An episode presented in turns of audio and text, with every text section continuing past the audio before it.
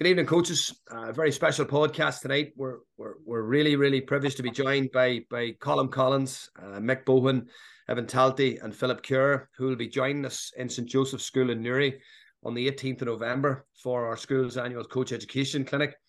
So it's the first time we've done a podcast with with the coaches before the day to give you a feel and a sample of of what these four men are going to bring to the day. Four men that are that are top operators um, in our in our own games. Um, Evan, the founder of of I Gaelic Coach, you know Evan from from from Twitter, also the coach of Roscommon in their twenties. Colm Collins needs no introduction, having spent ten years with with Clare senior footballers, a remarkable job. Mick Bohan, who's just overseen another All Ireland title for for Dublin ladies, and, and Philip Kerr, who's a master tutor, coach, and, and author of our games. Lads, you're very, very welcome. Uh, very welcome. Thank you. Thanks, Dave. Thank you. Thank you. Gents, I'm going to start off, maybe Colm, with yourself initially. So that there's a bit of a connection here, I think, uh, between a lot of you, a lot big Clare connection, I think, with yourself and Evan and Mick. Mick was telling me a few stories as well. I don't know, Philip, if you've ventured as far as Clare, but but uh, no. you, you, you, you, maybe have. But um, I suppose early in my journey, Colm, uh, big influence, and a lot of you men would know a close friend of yours, Philip and Mick as well. Big influence for me, coach education in, in my early days was was the great John Morrison, Lord rest John.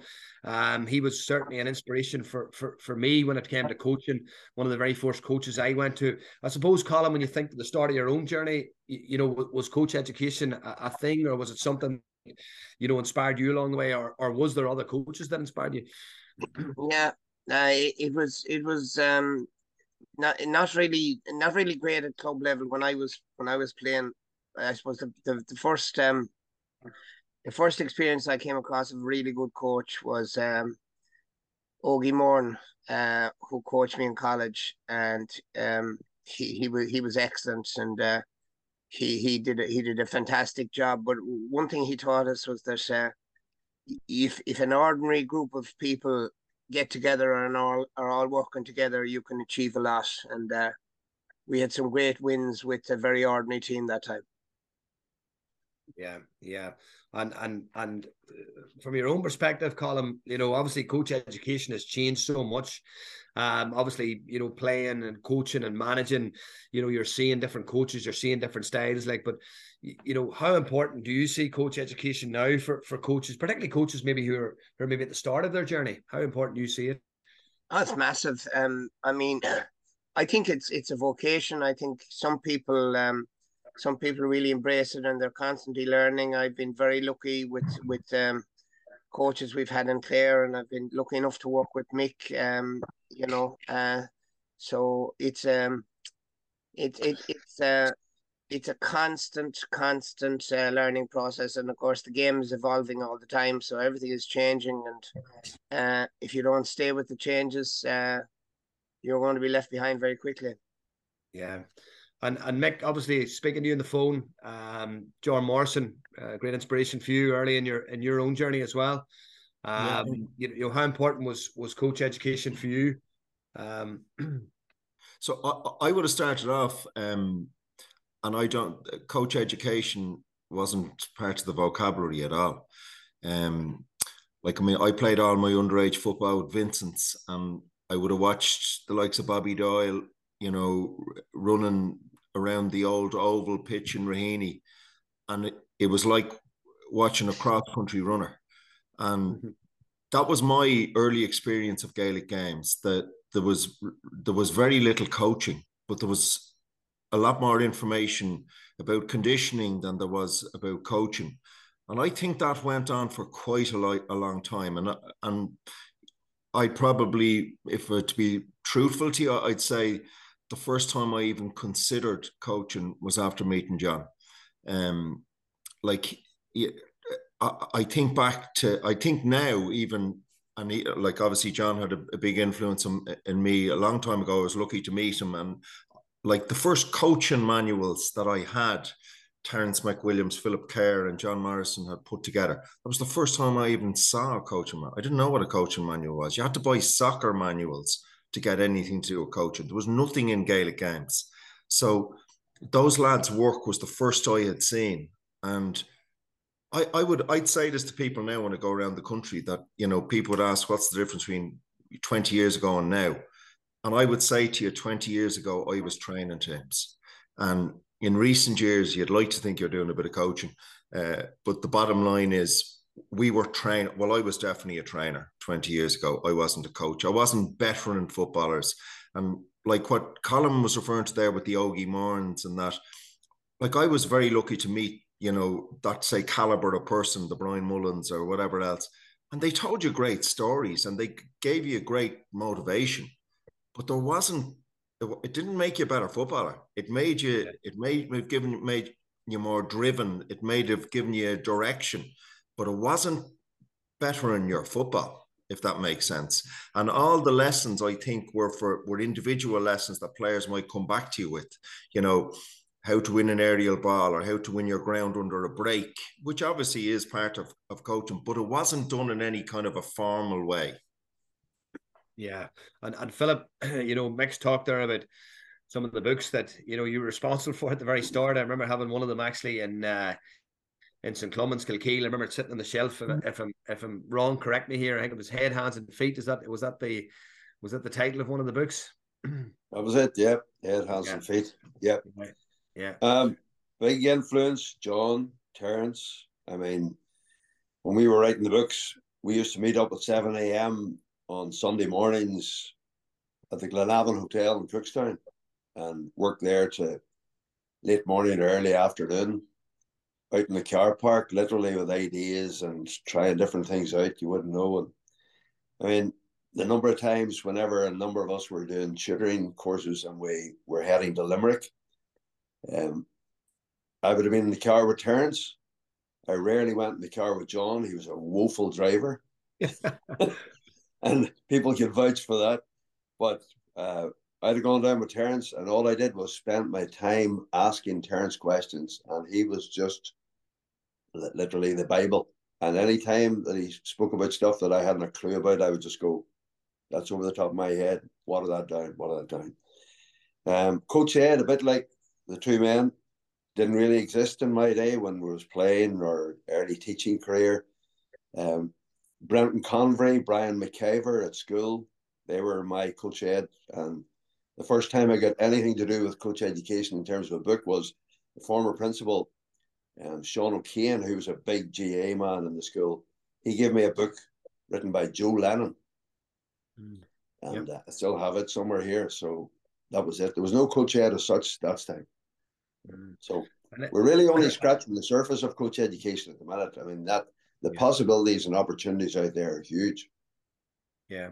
Yeah, I'm gonna I'm gonna talk about that actually, Phil. I'm gonna come back to that. But Evan, going to yourself finally, obviously you're probably uh, a newer breed of coach here. When when I'm looking at some of your stuff online, I'm thinking, how does this man even put this together from even a technology point of view? But it's it's scary. But you you obviously have a huge passion for it yourself, Evan. I, I know you're you're early on your yeah. journey as well.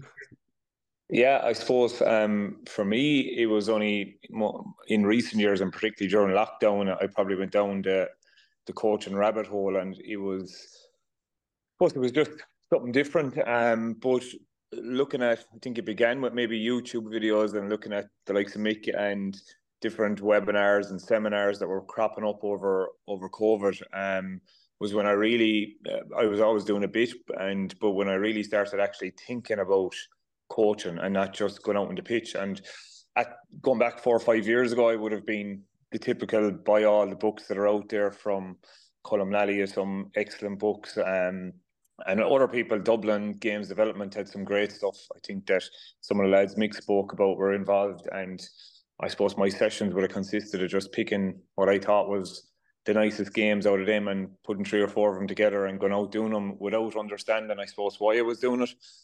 And um, from there, um, I would have gone. I enrolled in UL um, two, three years ago now under Philip Phil Kearney down there, and I did a master's in applied sports coaching. And from that, I suppose I probably came full 360 on it and realizing that coaching is probably 90% about people and 10% about content. And myself and Mick have become good friends in the last couple of years, and I'd be friendly with Tony Buckley and a few lads like that. That I'd pick their brains, and I'd say they hate to see my name coming up on their phone because I'm always trying to extract information and knowledge from them. But I think the one thing I've learned a lot from Mick for is that you probably have to walk the walk and go through the hardships and get the learnings and understandings. You can't skip levels or you can't buy experience. And that for me, I think, is probably in the last year or two is the biggest learning. And look, you can have, well, as you said, I, like dealing with the technology and the analysis and all that kind of stuff that looks cool, but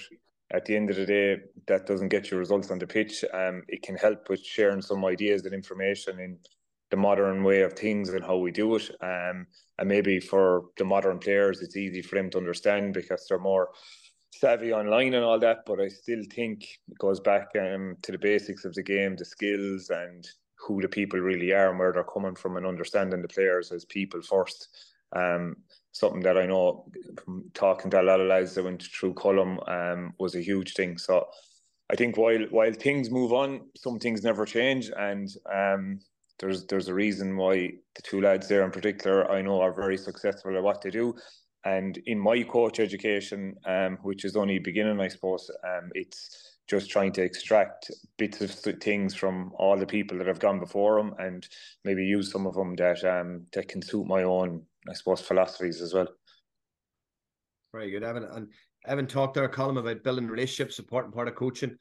Um, you know, I remember actually John uh, getting a book from John at the time. The wife stopped an Armagh, collect off him and a little snippet on the inside. Uh, very, very early in my coaching journey, and I remember the words. You know, players won't won't care what you what you know until they know that you care. You know, and I suppose that that part of coaching Colm, you, you know, you don't get any sort of experience in books or websites. It's about being in the trenches where you build that that experience. Is would, would I be right, Colm? Oh yeah, I think that uh, that that penny has dropped everywhere now. That um, mm. you know, players players are people first, and uh, and they, they're you know if, if they feel that they're you're they're just bonds and you're just using them to further your own um ends, uh, that that won't work.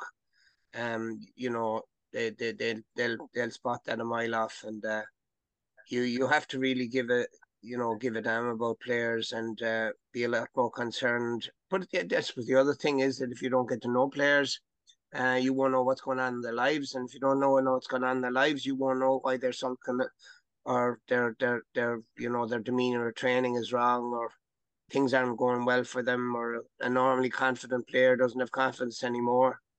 Um, there's a whole lot of things involved there, but uh, I think I think in general, you know, coaching has come on a lot, and uh, I think all those things are, are very much part of the, the new genre of of coaching.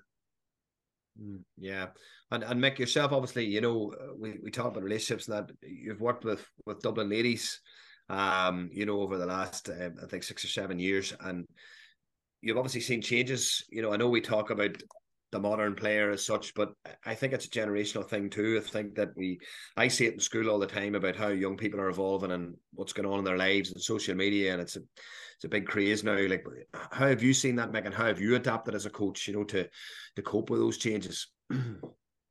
Talking to a builder the other day, who mm-hmm. told me that he has two guys on his site at the moment, who, when he employed them, told him that there was three things they wouldn't do on a building site. And he shook his head and he thought of the day when he was telling kids the things that they were going to do, regardless of the conditions. And that has shown us how things have changed. And um, Colm, uh, like I, I would have said this to a lot of people when I let when I I spent a year with Clare with with Colm, and there was no doubt about it that he he did something that I probably hadn't seen as much of in the city, obviously with bigger numbers and all that kind of stuff. Um, and I, obviously you'd get to know people, but you wouldn't get to know them. I we I wouldn't have known players the way he knew players, um, from the point of view of their families and what went before. And that is part of that was um the way his makeup, also part of the country element that was to it. You know what I mean? Like where the tendency is a lot of people know a lot more more about your family in the country than they do in the city. Um, mm. But therefore, you have to work on that, and it definitely has changed. Um, and it's incredible, even the way uh, I, I, I met a guy, a past pupil today, and he was ta- he'd taken over the local club. They're struggling a bit, and he was saying to me he couldn't get over how lads would actually answer coaches back, like on the sideline. Well, he would have never considered it as as a, a young fella. Now this this is a really nice guy, so he's not the type of guy that would be pushing people's buttons. While I might be in the other category. Um, but, the, but the bottom line in it is that uh, th- there is a change in it, and I would say this to people now. There are skill sets I don't have, and I, I it's it's difficult. Some things are difficult to change, but certainly in management, one of the things that you can do is you can get people who are good at those particular things and get them in. And I think that's a really important factor of good management is that you actually get people in to do the things you're not good at doing. And and you think Philip, do you think that that performance coaches, for example, you know, there's a lot of talk about the likes of Caroline Currid, for example, her influence in Limerick, uh, Philip, and not necessarily actually coaching the players, but that performance coaching, life coaching. Do you think, Philip, that there is a, a real avenue for that within the high performance environment? Oh, huge, huge. I mean, anything you get now on podcasts will always be sports psychology related um, I listen a lot to Dan Abrahams there, um, Stuart Armstrong, any of those. And most topics are really about not so much about technicalities or um, anything tactical or team play or whatever. It's about player welfare, how player, how to get the best out of players, how to know players, etc. Um, I'd have to say straight away, it's not a forte of mine. Um, I like listening to it. I'm not directly related to playing at the minute. Um, when I left school um, and retired, I moved away from coaching actual players. More often than not, I was working with coaches. So the focus for me is more about um, how we can develop coaches. Um, and I don't have the same knowledge of and the same experience of these three guys who are working directly with players. So it's probably not a question for me, other than the fact that I can see the shift you know what I mean? So that's really yeah, yeah, yeah. And and Colm, during your time with with Clare, uh, would you have had a performance coach, or would you have did uh, you know the psychology element yourself? We've had numerous, yeah, we've had numerous ones, yeah. Uh, some some some better than the others, but uh, we've had numerous ones. Um, they've, I suppose, they've all brought something to the party, and uh, I'd like to think I've learned a bit from from all of them. Um, but uh, it's very much part and parcel of the of the game now. And uh, yeah. I suppose you know if um, if you um, if you take the game of golf and which you play, uh, the importance of the the six inches is uh, is never more apparent as in a game like golf, and uh, it's just one of those little little extra gains that you can get if you can keep people, if you can keep people's heads in the right place, that you can achieve a lot more. Yeah, yeah, definitely. Well, man, I'm not going to keep you too much longer. Just a couple of questions just before we go. Evan, just for the coaches that are that are coming in the day, we, we have few numbers coming on, on the 18th. Like, what what can coaches expect from from from your session?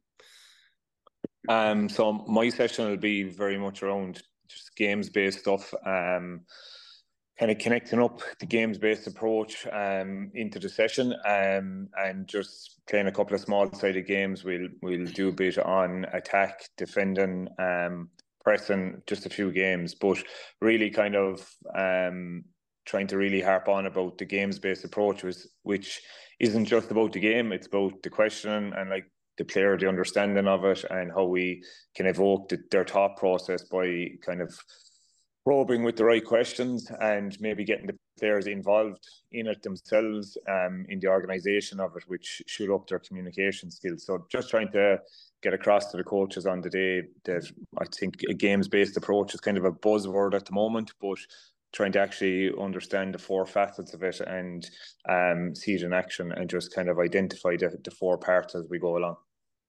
Brilliant. And Mick, um, your own session, um, the introducing the concept of complex skills. Uh, just actually having a, a, chat with Marty Clarke this morning, and Marty was saying he's been doing a bit of of chatting to AFL coaches in the off season, um, and obviously professional sport. We can we can learn from all sports, but they were talking about the impact of of a sort of a drills based approach in the lead in the lead up to games. So, you know, start maybe unopposed drills based work and then building layers to that to, to the games that, that that obviously the likes of Evans talking about there. Will what what will coaches sort of expect from from your your session on the day? So I, I probably just have a little bit of a twinned approach in that. Uh, so before we go out and do the complex skills or introduce the concept to them, um, I just wanted to do a short presentation uh, as part of it, introducing it, but also the cultural approach to the team, because I think it would be remiss of us, and I know Colm will definitely address that in, in the way he talks, because if you don't set your stall out at that end, everything else will fall. It doesn't make a difference what else you introduce, whether it's good game plans or tactically good, or they become a highly skilled team. Like ultimately, the culture of the group is extremely important. So, and that will tie into it. But um, as a, as opposed to them skills themselves, I'd like to leave that for them for the day. Um, it's a little bit different, and uh, the whole introduction is is uh, worthwhile for people to experience. Brilliant, brilliant. And Philip, you, you've chatted to me before about even about the different coaches coming away with ideas for for games and and is fantastic. But you're also looking at, at the different types of coaching styles that, that all the coaches will bring on the day. Would be correct in saying that? So we're going to look at uh, a number of games, but we're going to use the game simply as, I suppose you call them vehicles, as in doesn't matter what the game is. It's what what can you see in the game? What can you spot about player habits? What are the good habits that this game allows you to see? What are the poor habits? Um, how might you go about having an influence on changing those or getting a player to change them. So we're really not focusing as much on people taking away here's a new game, here's a new game, here's another game, etc. We're looking at whenever the game's on, what are you looking for?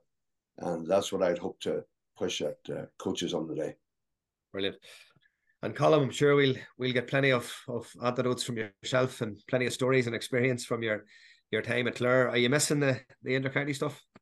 Um, not, not at the moment, but um, we've had a great run with the club, so Brilliant. Uh, we're, we're, we're we're still training. My delay, my delay in coming back to you last night was that I, I wasn't sure what time we were training at, but uh, uh, so that's it. Uh, what I'd like to do is just share um our experience over over the ten years, and if if any of the coaches have anything that they want, uh, any questions or anything like that, just uh, let them dictate what what goes on, and uh, I said I'll, I'll stick to my my remit from the start, but I, uh, anything that uh, that needs needs to be asked about our experience over ten years with the county team, I'd be glad to answer. Brilliant, brilliant. I've just one more question, man, before we, we close. Um, you know, Philip, you you've been sitting on a panel, obviously, you know, that, that's been looking at the at the possible rule changes around our game and and how the game is is evolving naturally. You know, the game obviously has a perception of being over overly defensive, and a lot of teams, you know, are playing a counter attacking style of football and, and are mirror imaging each other. Do you see any ways, Philip, in, in how the game can change and evolve in, in the next in the next few years, or, or, or what what is the next? It's a very pointed question, isn't it? Eh? Yeah. Um, well, actually, I mean, to put the record straight, we we were there as a group just on on the night we had we had one night. We may we may be down again, but we had one night just looking at the facts and figures that had come out that everybody got within a few days of that. I mean, the all the work that was done there by John Tobin and um, Jack Cooney and Shane Flanagan and lots of others in Croke Park. We didn't see that until that actual night. But the push more than anything else would be look, does anything need to change at all? Is it cyclical? Could it just come around? And, and in a few years, we're not talking about this at all. And the other thing is, if we do think of any changes, then would it be more about reward rather than restriction? So they definitely want to get away from restricting players or restricting coaches and go for extra rewards. But now that could all fall apart. And we're in the early stages of this other one that they're trying, obviously, with the kickouts over the 45 and all things between all static balls between the uh, two twenties going forward, and it'll take a while for coaches to try and work out how to counter those. Yeah, so. and Evan in, in the game, Evan, you know, obviously, a lot of teams are dropping men back behind the ball. you know, is is there? What's your thoughts? Like, do, do our defenders, do coaches, are coaches giving defenders a direct instruction of roles, responsibilities, where to be, or is it just presuming like when we lose the ball, scramble hard, get back behind the ball? You know, is it is it at that level now where there's just super organization and players are actually you know nearly marking zonally as such? Like, how do you see the game being played currently? Like? Uh, I actually I was at um, a couple of the Kerry games over the weekend, and it's it's in even East Kerry who with David Clifford embodying them, and it's like there's two facets that I think, and like it's really interesting that if if you you obviously are going to tell all your players that you want them to work hard, and when you like everyone goes to back to the Barcelona way when you lose the the ball, you're reacting for that seven seconds, try and win it back, and like if your players, if your forwards stand and don't work back the field. I think it's it's a dual effect. It's it's there's one part of it that it can be seen as being very defensive, but the other part of it is now your cornerbacks and wingbacks are attackers. So back in the day, I suppose you'd never see a cornerback taking off up the field off a turnover and getting, you know, the likes of Tom Sullivan and and the boys from Derry.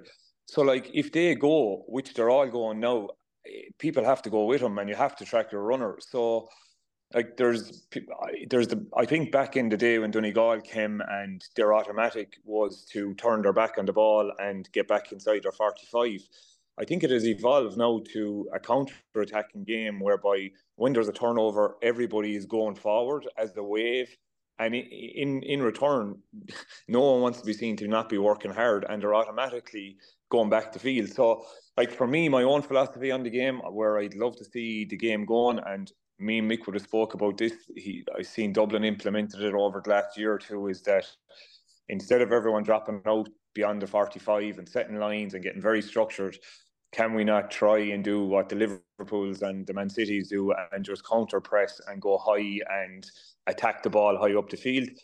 It, it, I've seen it work and it looks really good, but at the same time, um, you do that in the men's game, I think, and they're able to kick it. It's it's horses for courses. If you can kick the ball sixty yards and beat it, you're in trouble. So I think there's a hybrid model that I suppose I definitely think could work in in in modern Gaelic football, but I uh, what killed me, I suppose, anyone that's seen the game at the weekend was like you have Dingle, who, if you look at Dingle the last night, the last night they probably kicked the ball more than they hand passed the ball throughout the course of the game, and they were often having I counted them not alone double kick passes, they were having triple and quadruple kick passes to get the ball up the field, which is unheard of in the modern game. But then they get it so far and they just take a mark. And like they purposely, you have some unbelievable heaps of guineas in there and they're a goal threat. And Dingle have only, I think, one goal in the Kerry Championship the whole year because they're practicing to take marks. So I think the advanced mark is a pet hate of mine. Um, but to answer your question, yes, I'm not too sure everyone is overly defensive. I think a lot of teams now, particularly in Division One, their defenders are so good going forward. You see Christy McKagan, these lads bum the full forward line. You have to track them, which ends up just being like basketball. Yeah. And Colm, you you're obviously very fortunate of some brilliant forwards, you know, during your time with with, with Clare. Uh, none more so than, than, than David Tubridy, obviously, who, who was a phenomenal scoring threat. What's the Dublin final at the weekend, Colm? And I thought that that Kilmacud, you know, they were they were very defensive when they lost the ball, but they had that stardust. Are we at a stage also as well when we're being realistic? If you just don't have those scoring forwards, obviously that's the big difference at the, at the top level. Would would you agree, Colm? Well, the most important thing if you if you get a team is to play to the strengths or play to the players you've got. It's all very well to be talking about different things, but if you don't have the players to implement the game you want to play, you've got to play to your own strengths, and um, that's it. I mean, you know, people people who love the game and study the game will will um, no matter what changes come in the rules, they'll they'll get around those and they'll make it work to suit the players they've got. But there's no point in talking if you don't have decent scoring forwards. Like but I, I think there are there are a lot of good scoring forwards around. I think there's um, they're not scarce and, and probably they could be used a lot more. I, I would agree with Evan. I that that offensive mark just drives me mad. It's just a a retrograde step in my book, you know. Yeah, yeah, yeah. No, what, what's your views on it, Mick? So coming back to the start with Philip, I, I would say uh, the biggest onus of responsibility is on the coach. The coach decides the way the team plays. And uh, some coaches step in and they tell the team how they're going to play. Other coaches come in and they ask the team how they're going to play, and then they contribute. Um, but I, I, I wouldn't agree. Uh, I, I think the game has gone backwards. Um, I, I think Philip's point is very interesting. It should be based on reward, not punishment. Um, like rugby flipped its wings by introducing the change in the in the point scoring system, and yet if you look at the weekend, the game between England and South Africa was back to the game that nobody wants to see. It was all played in the pack. It's yeah. there's no enjoyment, no entertainment. I happened to be at the game, and I walked out of the stadium saying, if that's how rugby was to be played, I would not attend the game. And I'd have the same opinion of Gaelic games. And uh, we had this discussion ourselves as a team. I, I, I take Colm's point on board here. If you don't have the forwards, but then the onus flips back again to say, okay, well, if you don't have the forwards, does that not come down to more hard work? Does it not come down to more coaching? Does it not come down to better uh, adaptation of the skills to try and so it, it's a it's a thin line. I understand what, exactly what Colm's saying because you've a you've a short time scale. Now, in his time scale, it ended up in a long time scale. But anyway, the bottom line is this: you do have to go after the skill set to try and make them better because nobody like forwards aren't born in Dublin and Kerry or wh- whoever the All Ireland champions at that particular time are. That's not the way it happens, right? So you have to develop them. And realistically, the big thing in coaching for me is to try stay true to your principles. I would say to you over the course of time, much more people have swung back towards a defensive approach than an offensive approach. And why? Well, I can tell you why, and we all know the answer to this. It is definitely easier to inf- to uh-huh. implement a good defensive system than a really, really good offensive system. And I don't care what anybody says, turning your back on the ball and retreating is not the same level of work as pl- playing a high press up the field, uh, where it's a it's a much higher risk game. But like if you if you come down to what the sport is all about, enjoyment and entertainment, well then what way should it be played? Like we don't play a game for money. It's, there's no finance in this. We're not getting any major rewards out of it. So look, there there lies the theory. That's why we go at the game differently. But um, I'd probably be a little bit of a purist like that. Yeah, no, well, listen, I think it's nice to finish that because certainly, hopefully, on the day, uh, the coaches that are in attendance and on the day in St Joseph's on uh, Saturday, 18th of November, will have a, a world of ideas to take home and, and food for thought there as well from from the four of you, lads. Listen, thanks very much for your time. Um, Colm, congratulations on a on a success for your club there recently. Um, thanks, thanks many, many congratulations to yourself, Mick, as well, uh, on on another All Ireland title. And I know Phillip, you'll be watching the Derry final very closely as a Mara man this weekend. Absolutely. Um, yeah. Can you can, can you topple the mighty the mighty Waddies? Uh, but uh, I'll, I'll, not ask you that, Omar, by the way, just motivation there. But listen, Evan, thanks again. And lads, thanks yeah. a million. And I'm looking forward to seeing you all on the uh, Saturday, the 18th of November. I know the coaches will be as well. So thanks again, guys. Really appreciate your time. Thanks a million. Thank you. Thanks, Cheers. Thanks, Cheers. man. Take care. Thanks. Bye.